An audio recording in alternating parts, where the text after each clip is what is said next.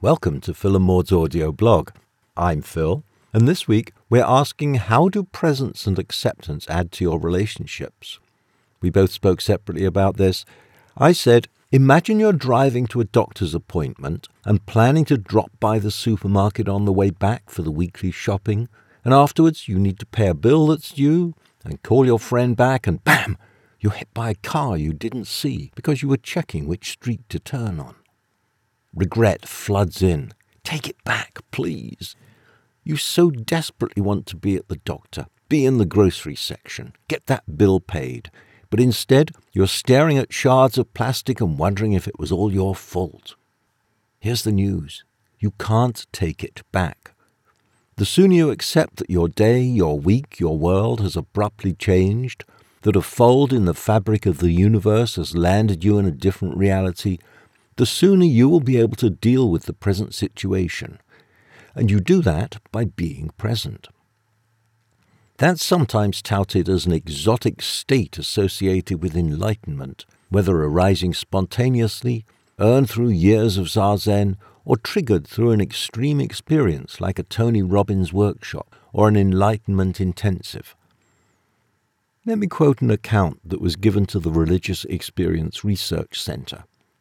On the first occasion, aged eight to ten, I was in the garden, muddling about alone. A cuckoo flew over, calling.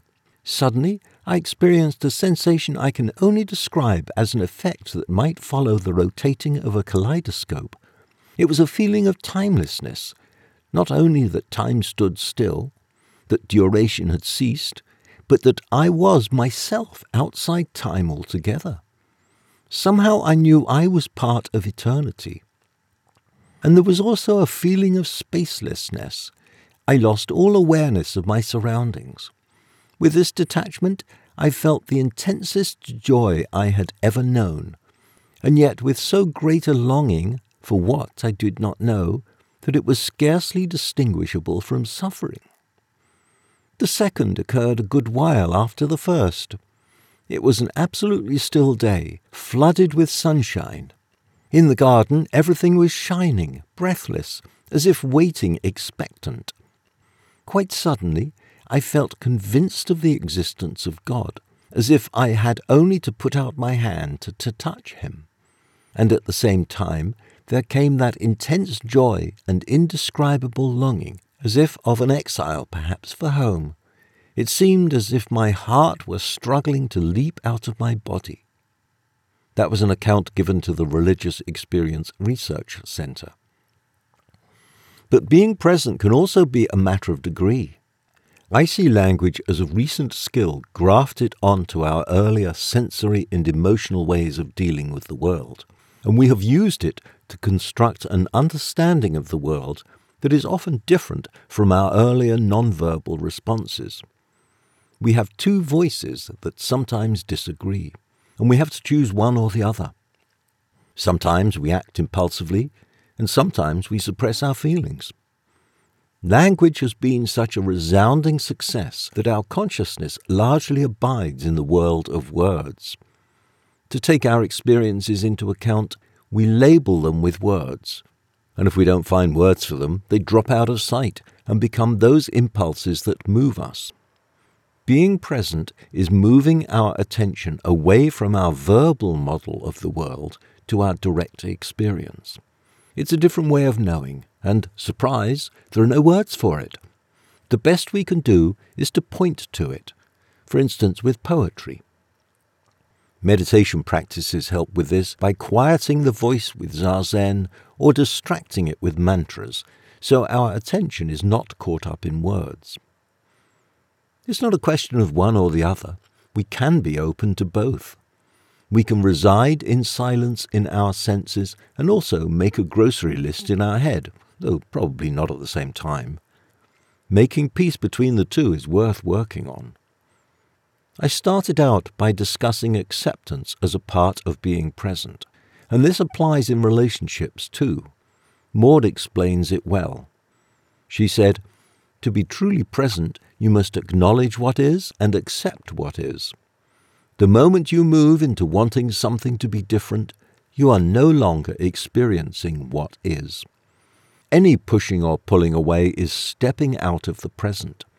Instead, you are trying to conjure something other, to defend against what is, to go backwards or forwards in time, to manifest a creation of your mind and your desires. The connection between presence and acceptance is a pivotal one.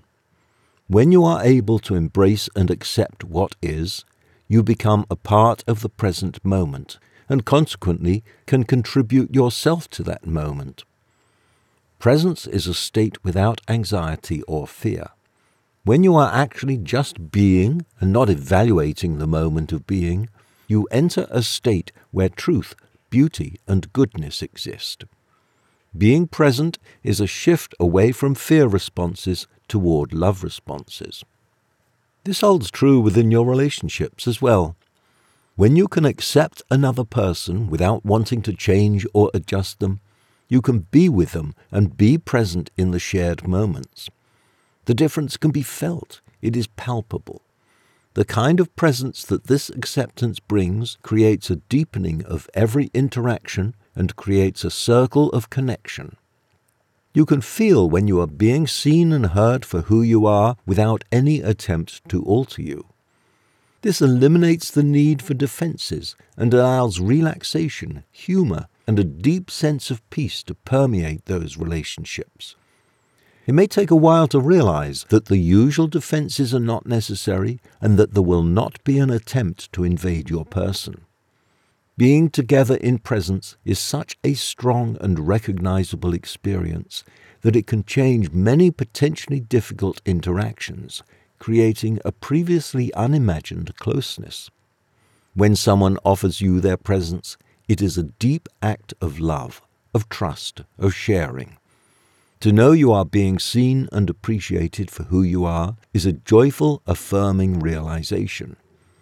When we are present, we bring out the very best in each other. Well, that's it for today.